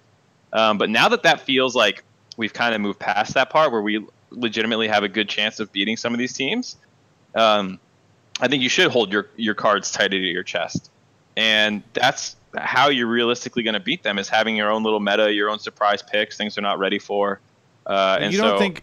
I feel like if FunPlus lands in Europe a week before, like, T L's not going to... And they're not in T L's group. T L's definitely going to want to scrim FunPlus, right? Like, why? That's a, because they're a really good team.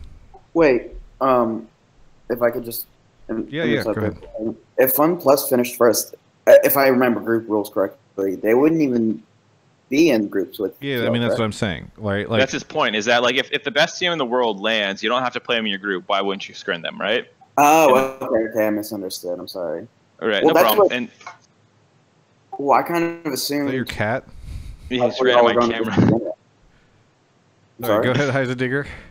Oh, well, I kind of assumed that that's where y'all were going with this to begin with, was, oh, T L and G two are definitely going to come out and probably just, I wouldn't say exclusive scrim partners, but that we are saying that T L is better than Fnatic, which, by the way, previous caller, I do agree with you. I think T L is better than all the others.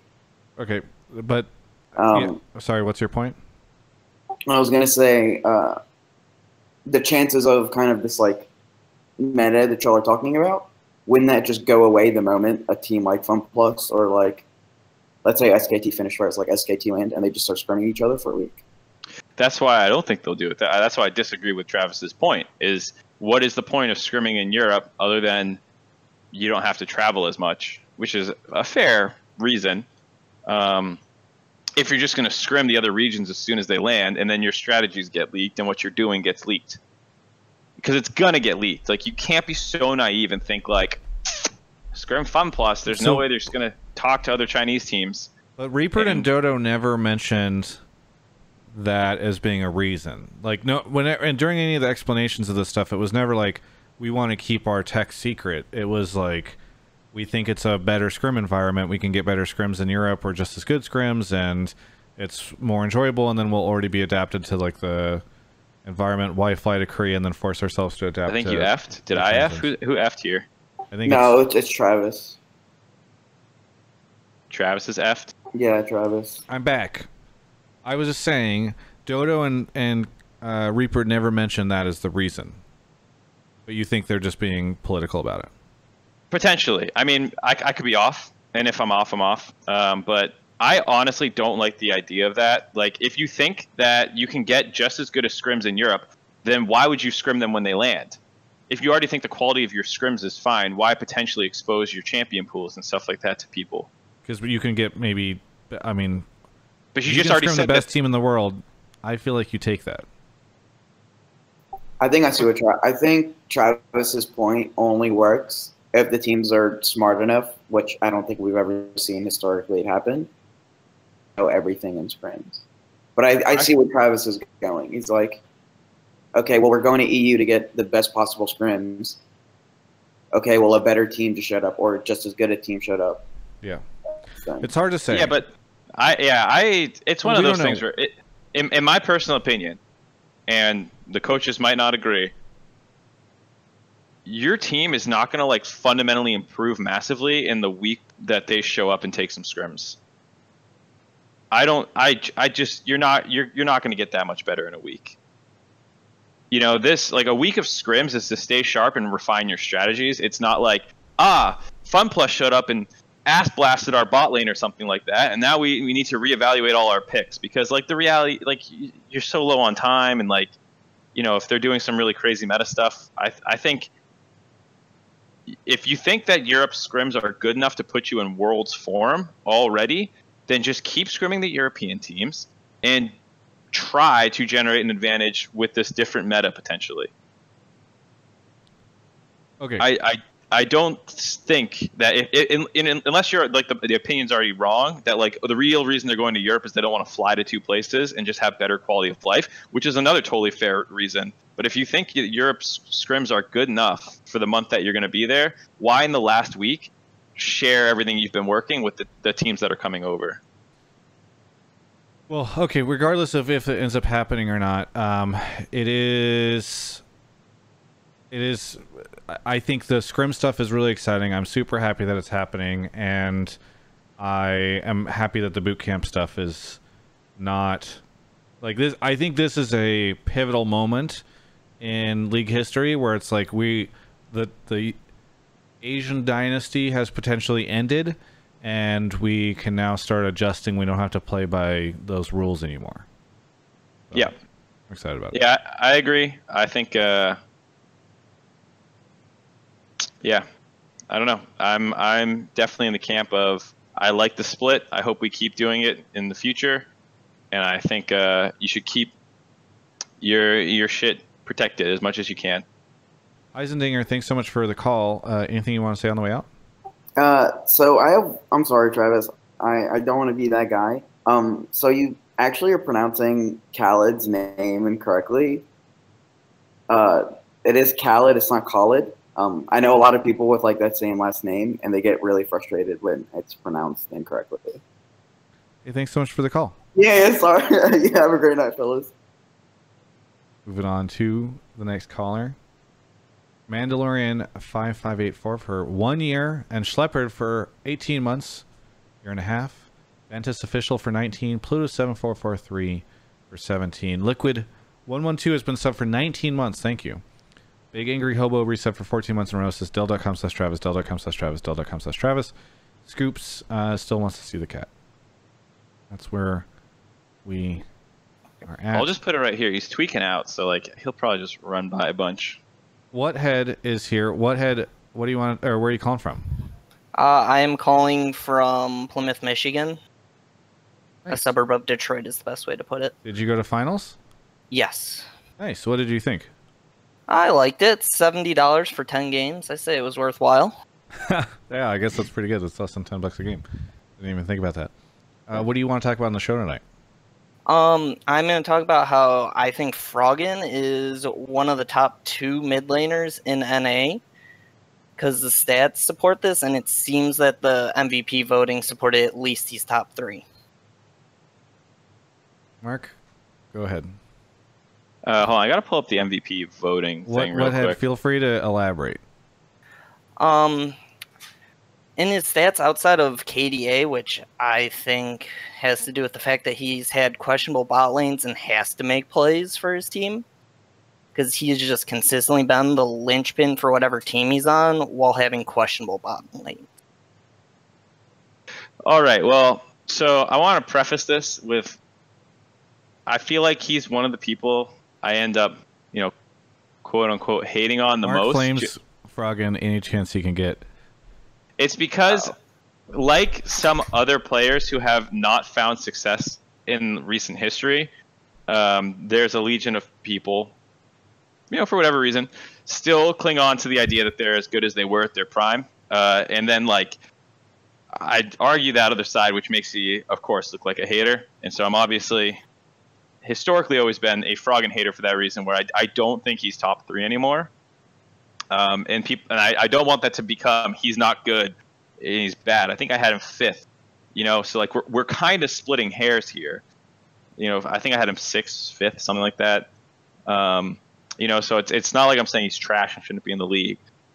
But I am definitely not in the camp that he's top three. And I think that that is a, a huge overrating Uh, of him. Um, And like, I definitely agree he's great at laning, and those are pretty much the majority of stats people look at, or, you know, team fighting. Um, also fair. Like, I think mechanically he's great, uh, but I, I really, I don't think he has the other parts of the game in terms of playmaking, especially in the mid to late game, uh, to boost the team up to the level that he should be able to if he really was the third best team. And like, I really struggle to believe that the second or third best mid laner in North America has made playoffs once in the last five years and hasn't won a playoff series since Alliance, I think is right. So like, I just historically like have a really hard time containing those two things in my head, because if he really was, uh, the cats are off camera. I'll bring it back to me. Because if he was, and there was nothing else wrong with his game, some top team would have signed him. Like, someone would have been like, yes, this is the guy. And people say it's because he's too loyal to Echo Fox. Maybe that's the case. I, I don't know. Um, but even in this season, like, it doesn't have to be purely anecdotal, in my opinion. Like, go watch what Golden Guardians did around Baron, uh, and especially in the back half of the split. Like, he would always split away from his team and like look for pickoffs onto people, and a bunch of times he almost gets himself killed or outright does get himself killed. Like the T S M game, he was like between splitting and using his T F to go bot lane and like go back to Baron, and like T L T S M was on wards, and like he just took the really unsafe path and got himself killed at Baron. Um, and there's like a bunch of those kinds of plays. He also sometimes just chases kills. Like these kinds of things to me are why I have a, uh, an issue with him. He seems to have a different champion pool than everyone else, which is okay if you're winning like consistently with it. But like, I don't think that Golden Guardians was so bad this split, so uncarryable, as as some people like Thorin, for example, make it out to be, that like he had the worst jungler and bot lane in the league, and like that's the only reason they didn't make playoffs. I think he's good. I think he's he's a good player, you know. But I I just can't believe that he is secretly second or third and has been for the past five years and just hasn't found success for some reason. It's like, would you, you say know, he's top five? For the most part, top five or top six, hovering around there. Um,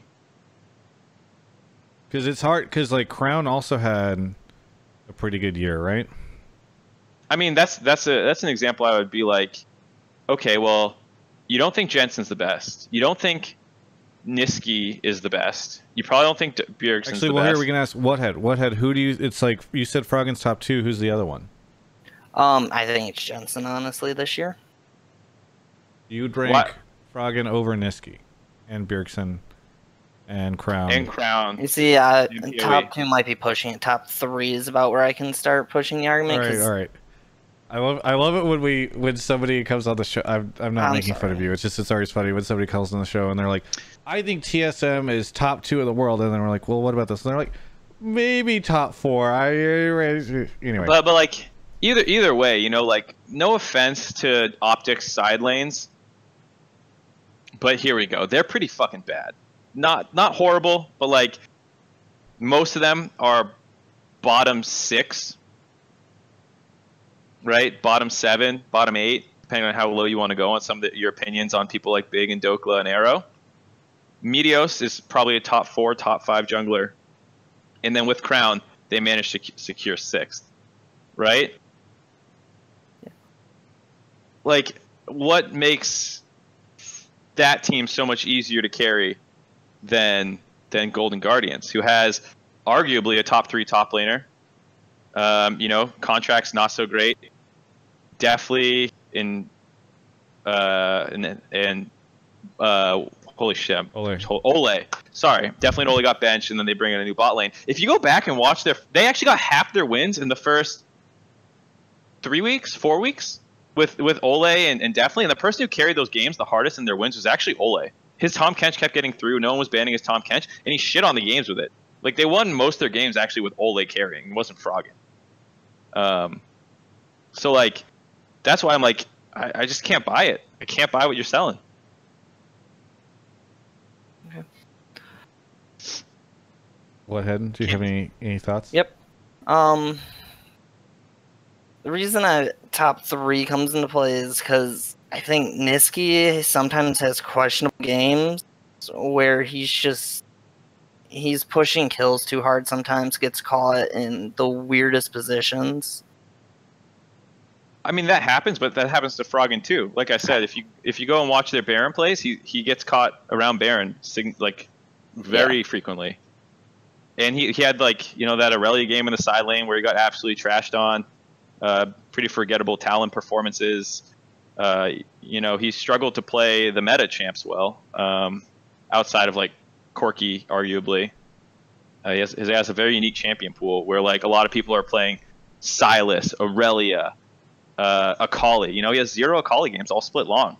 Like, I, I, his champion pool is not good for the meta.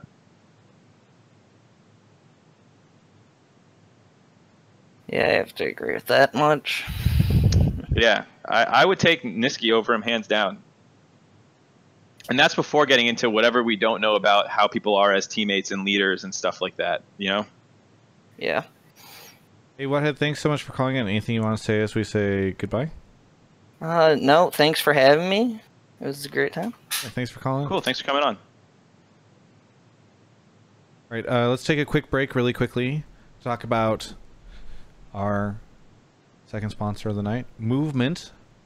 Movement, so I'm going to put on. So they make these really nice, uh, they make several different things. They make these glasses. Actually, first off, do me a favor. You're watching live. Go to movement dot com slash Travis. There's a banner Uh, below the stream. If you go click that, that would actually help me out a ton. You can go take a look at some of their stuff while I'm talking about them. Um, and if you're watching on the YouTube vid, uh, why don't you click uh, the link in the description as well. So these are their Everscroll blue light glasses, which you can get uh, quite nice uh, for using on the computer. Um, it kind of helps you out with that stuff. But also, besides this, they also make the sunglasses that if you, I don't know if some of you might follow me on Instagram or whatever, but basically the sunglasses I wear all the time, I got from Movement. And they're quite stylish. This is an L A-based company, and they make watches. Um, and I'm wearing, I've been wearing this watch a ton lately. I need to get the other watch that they sent me. I don't know if you guys can see that super well on camera, but it's uh, quite nice. Uh, they also sent me this one, which I need to get uh, sized, uh, bring it somewhere. But Uh, some fantastic stuff. Mark is going to order some stuff off of their website uh, as well soon. We're going to get him hooked up. But they make some really cool stuff. And again, they're based out of Los Angeles, which is quite nice. And the thing that I like about it is a lot of their stuff, I mean, actually all their stuff, it's quite affordable uh, in comparison to some of the more expensive uh, watch brands that are out there. So you can get cool stuff. Uh, it's stylish, it's neat, and it's affordable. Um, you know, by the way, their sunglasses, I, I'm probably going to order a couple different uh, pairs as well, because I like the pair that I have, but there's so many cool looks on this website um, that you can check out. You can try all sorts of different things. And again, I mean, you can get uh, nice glasses for six, nice sunglasses, sixty bucks here. They've got some of their stuff. Uh, and by the way, you use that link that I just gave you. Um, it, again, the link is in the description of the YouTube video. It's down below the Twitch stream. Uh, movement dot com. It's M V M T dot com slash Travis. fifteen percent off. So then you're saving even more on your purchase. So anyway, I just, I know you guys are great at, thanks Steve for mentioning a competitor. Uh, I know you guys are great at supporting my sponsors and saying really nice things about them, which is quite frankly the way I'm able to secure them. Um, and I, I just appreciate if you guys check them out. You know, even maybe you click over on the website and you decide, hey, this isn't for me. That's fine. I get it. It's not going to be for everybody who watches the show, but even just checking them out actually helps me out a lot, because uh, shows that you guys are taking a look at my sponsors and uh, and helping to support the show that way, which I really appreciate. So thank you so much to Movement for sponsoring the show. They make some cool stuff. I'd love it if you guys went and uh, checked them out. Moving on, we got two more callers. Oh, Liquid in chat says, I'm buying a dark blue Movement right now. There you go. Hey. Maybe he's using my fifteen percent off. They also sponsor some other cool people, including Fastfee. Uh, they've sponsored her even longer than they've sponsored this show, so they support some other great people in the, in the scene. Mark is grabbing the next caller. We've got two more to go before the show runs down. I'm going to go get some dinner. I'm excited about it. Hello. Hello. Uh, Detective Raichu, not Detective Pikachu. You've evolved. Yeah, exactly. Perfect. Where, where, where are you calling from? Uh, Miami, Florida. Miami, Florida. I want to go back to Miami. That was actually one of my favorite finals locations. Mm-hmm. Well, uh, what do you want to talk about on the show? Uh, I kind of want to talk about Ballers, uh, mostly because I watched the most recent episode on the twenty-fifth or whatever it was, where they kind of gave, I think, League and Riot, or the L C S in general, a really bad representation because it was only on there for about a minute, and they were just basically calling, like, the pro players, or the fake pro players, nerds, and it just gave it really a bad, negative vibe, where I feel like they have so much potential there, especially in the aspect where so many of us are interested in, especially trying to learn about the money side of it, which is what Ballers really goes into about football and all these other sports. And I feel like it's bringing a lot of negative publicity that League doesn't really need. So I've not seen the episode. Have you, Mark? Nope. Okay. Can't well, say that's going to make it difficult to address, unfortunately, uh, your specific topic. You don't, you know, though, that it's like a, almost like a season-long arc, though, right? Oh, yeah. I'm just saying it seems like a bad way to introduce it already, though. Oh, okay. I see. So I, I, think I actually wonder if, if they are not doing that intentionally. Again, I haven't seen the, the part of that episode, but I would not be surprised if they're doing it intentionally, because I think, you know, the general audience that are watching the episode will probably have that first reaction.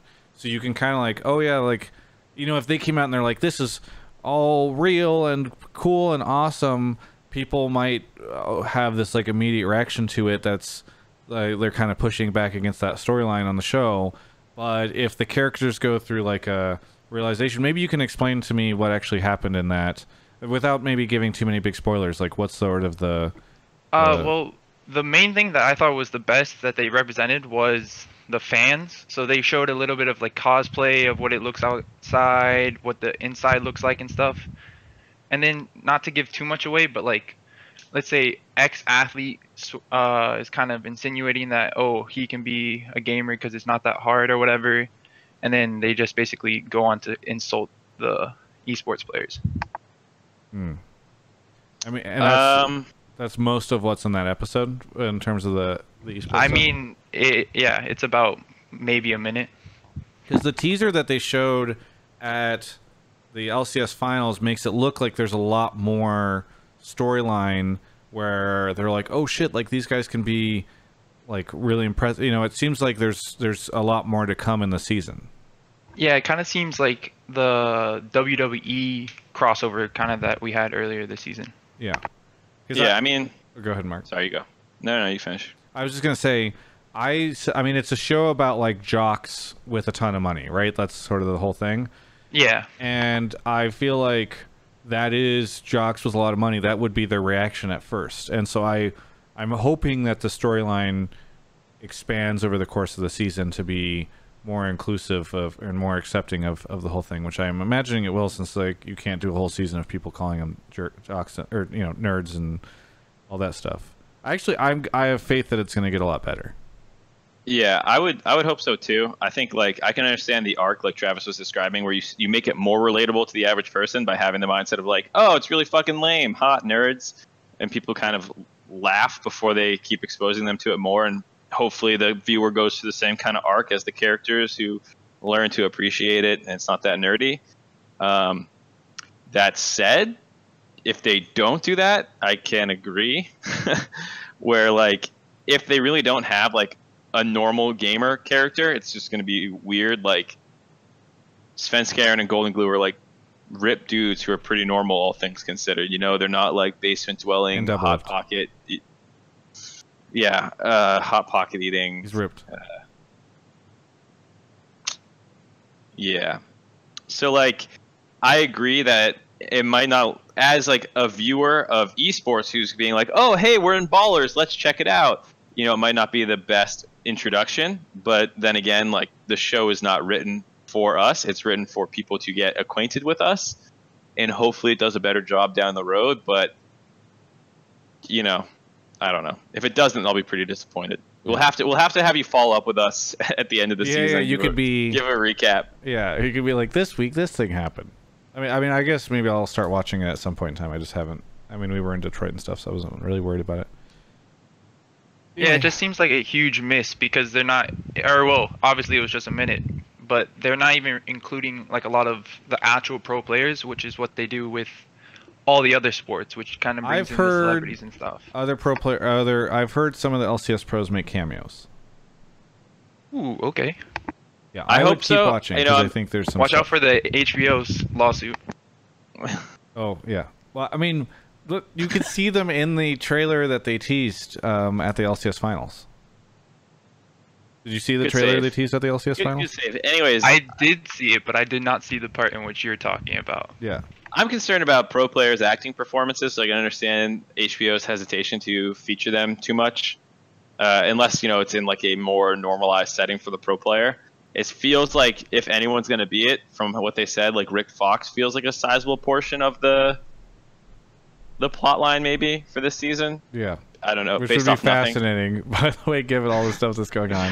That said, he had like, regardless of what you think about Rick Fox, his ability to be an ambassador to people who are coming from I mean, more of a traditional things. Sports. Yeah, yeah. So like, I think he would be a good, you know, given he also has an acting background, like a great character to be used to be like, hey, cameo, Rick Fox has already been here for a while. Yeah. Glad you guys are finally getting into it, kind of thing. Right. Right. All right. Well. Uh, hey, thanks so much for the call. We'll, again, we'll have to see. Maybe we'll have you on again in the future to sort of give your take as we see it expand. Uh, uh, how, is there anything you want to say as we say goodbye? No, just keep up the great work and keep giving the good interviews. Thank you so much. All right, last guy. Yeah. Last caller coming up. Uh, a couple quick shout-outs to see to any subs. Nice Tail, thank you for the tier one, and D J Candy, thank you for the four months. Appreciate it. For sure. Oh. I just got a, I got a message from Steve, who sent me a screenshot of him buying, ironically, the same watch that I chose on their website, which is this one. So Steve and I can match, and he's using the discount, so he's getting fifteen percent off. Thank you, Steve, for buying a Movement watch. That's awesome. You can match. Great Mister minds think alike. Mister Mojo, uh, welcome to the show. What do you want to talk about? Or first uh, off, where are you calling from? Sorry. Uh, Dallas, Texas. Dallas, Texas. I'm going to turn you up a little bit. Um, okay. What do you want to talk about on the show tonight? Uh, so my take was basically that since C nine got the second seed, which hasn't happened in a long time, I think since season four, uh, they'll have a worse time performing at Worlds because sort of the mental toll the final takes on them, and I think that the gauntlet in previous years after losing the finals helped them reset and like have a proper mindset going into the boot camps. And since they won't be skipping it this time, I think they might have an issue of being tilted from losing the finals, especially get it, since it was like so close that they'll just sort of have a worse time in practice and they'll come out cold. They might still do fine, but at least at the beginning it'll be rough. The classic question of Will is does C nine perform better because of their plan's experience? Uh, yeah, essentially. Dun but, dun dun. Well, yeah. Um,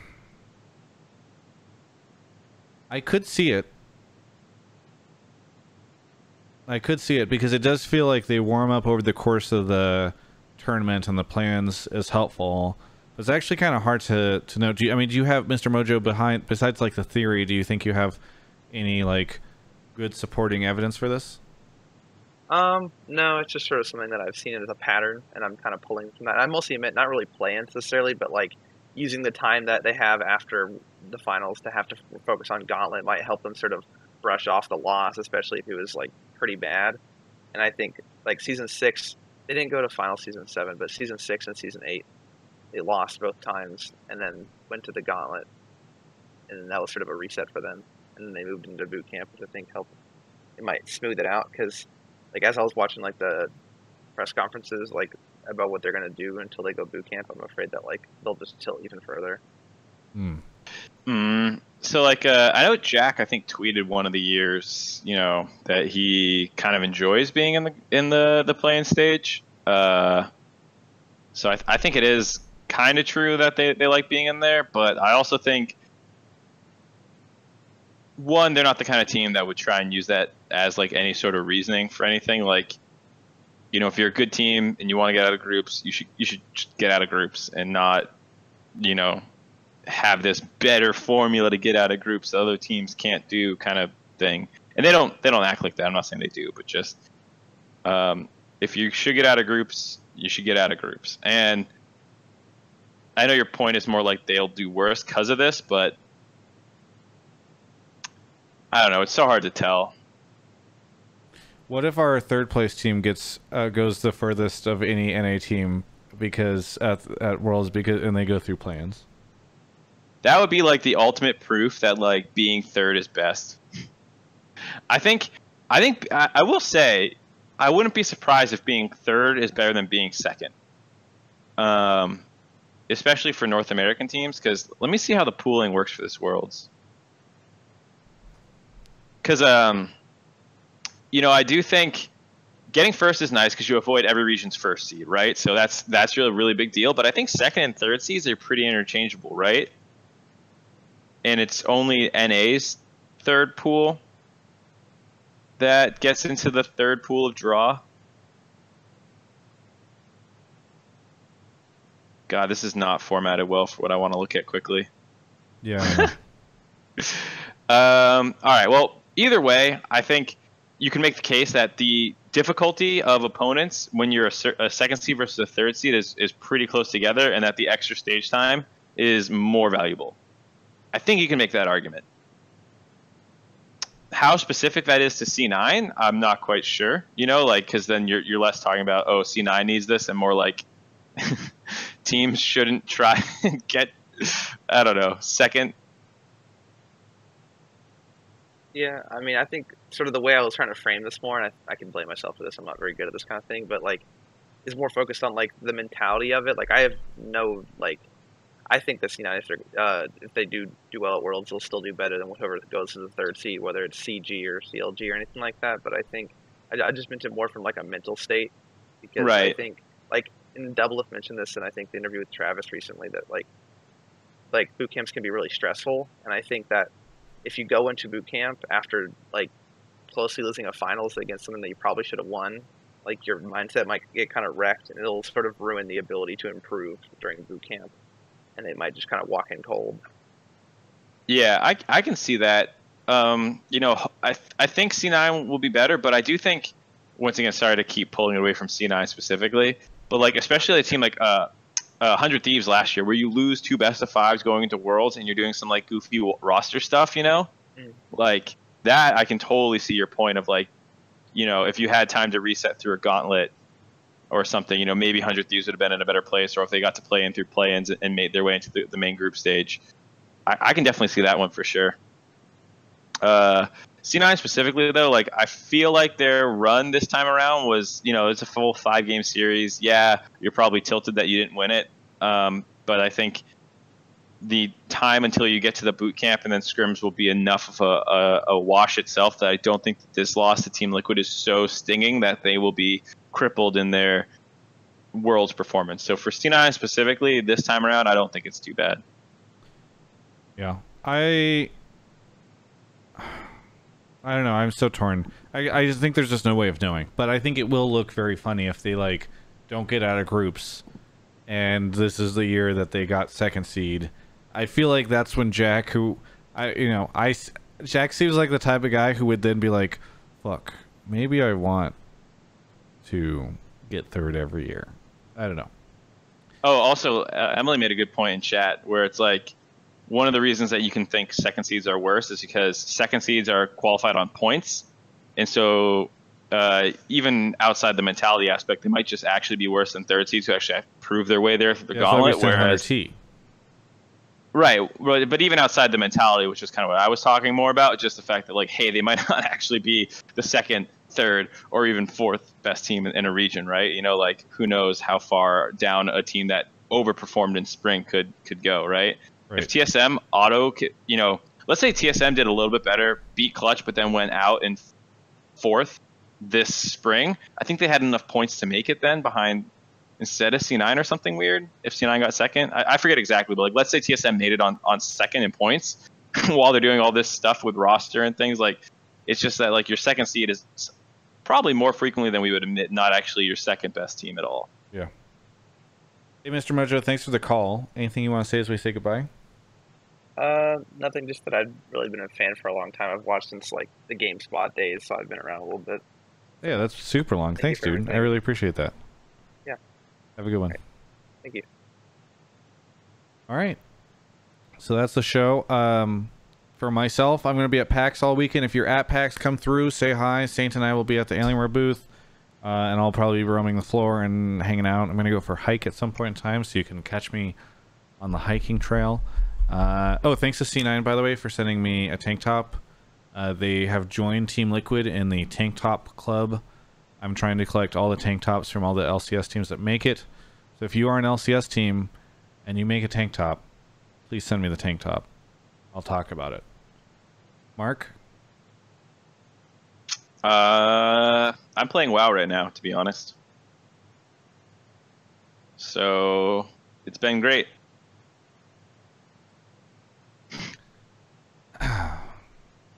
Uh, we might have to do the show next week on Wednesday, because I'll be flying back on Tuesday from PAX. I'll figure that out with Mark uh, afterwards. This is Hotline League episode eighty-eight. Thanks so much for watching.